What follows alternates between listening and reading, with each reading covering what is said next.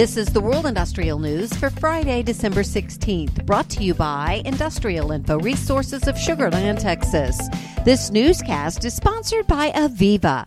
Listen to part six of their podcast, How to Leverage the U.S. Infrastructure Bill to Modernize the U.S. Power Grid. Where do the benefits come from? The biggest benefit is keeping the lights on. If you look at some of the mitigation measures we're taking against uh, the, the wildfires. Part of those would be undergrounding transmission lines, which will take years, if not decades. Part of it is putting smaller grids in the local cities where you can generate power for the uh, important, the hospitals, the schools, the uh, police, etc. But everybody needs to have those kinds of functionalities. And so when we start looking at those kinds of functionalities, they'll be supported by more intelligence from the grid. The key is to generate the power we need to implement those functionality. We need to better manage this value, this intermittent power that we get from the solar and the wind, because sometimes the sun just doesn't shine. Sometimes it actually gets clouded. Uh, some, sometimes by smoke, and sometimes the wind doesn't blow. And that's not necessarily at the same time people need power and they don't need power. So this whole thing has to be better balanced. And as I was saying earlier, the grid communicates amongst its members at the speed of light.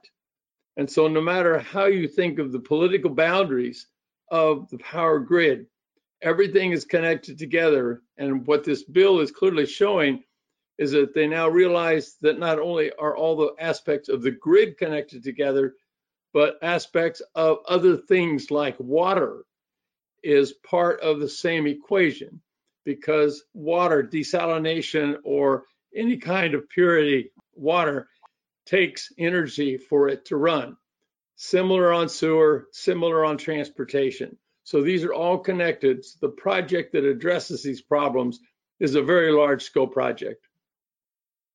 Thanks for bringing in the water energy nexus, Pat. I appreciate that. And, and again, it's so refreshing to hear such a clear and concise uh, vision of what's happening here um, in the U.S. when it comes to the grid. It's it's just it's a remarkable opportunity, as you mentioned. And and and if we can focus on that for a second, Mona, can you walk us through? You know, let's follow the funds a bit. How can companies mm-hmm. capitalize on this bill and modernizing the grid? To hear the full podcast, search for IIR's Industry Today podcast on your favorite podcast provider.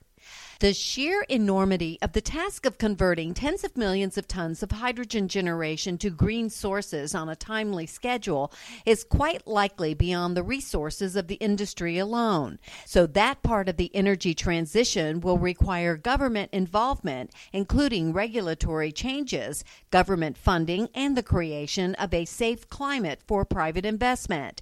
That's according to findings in the International Energy Agency's Global Hydrogen Review 2022. The global need for renewable energy technology is clashing with concerns about China's labor practices. New U.S. solar installations are expected to see a 23% drop for 2022, including a 40% drop for utility scale projects from the previous year, according to a recent report, citing restrictions on imported panels. Nonetheless, solar plays a leading role in near term renewable installations. Of the roughly $28 billion worth of U.S. based renewable projects set to begin construction in the first quarter of 2023, about 83% is attributed to solar, according to Industrial Info's project database. National Grid Renewables, the U.S. focused unit of National Grid PLC, has agreed to purchase an additional 1.6 gigawatts of solar modules from First Solar Incorporated. Industrial Info is tracking two major solar manufacturing projects from First Solar and $9.1 billion worth of active projects from National Grid PLC and its subsidiaries in the U.S., of which more than $6.5 billion is for solar generation. And Glencore, one of the world's leading suppliers of copper, has warned that it will not bring any new copper production online until prices reflect the growing global shortage. The company believes that achieving the International Energy Agency's net zero emissions pathway will not happen due to a predicted 50 million ton shortage of copper by 2030. For details on these and other breaking news, read the full stories at www.industrialinfo.com.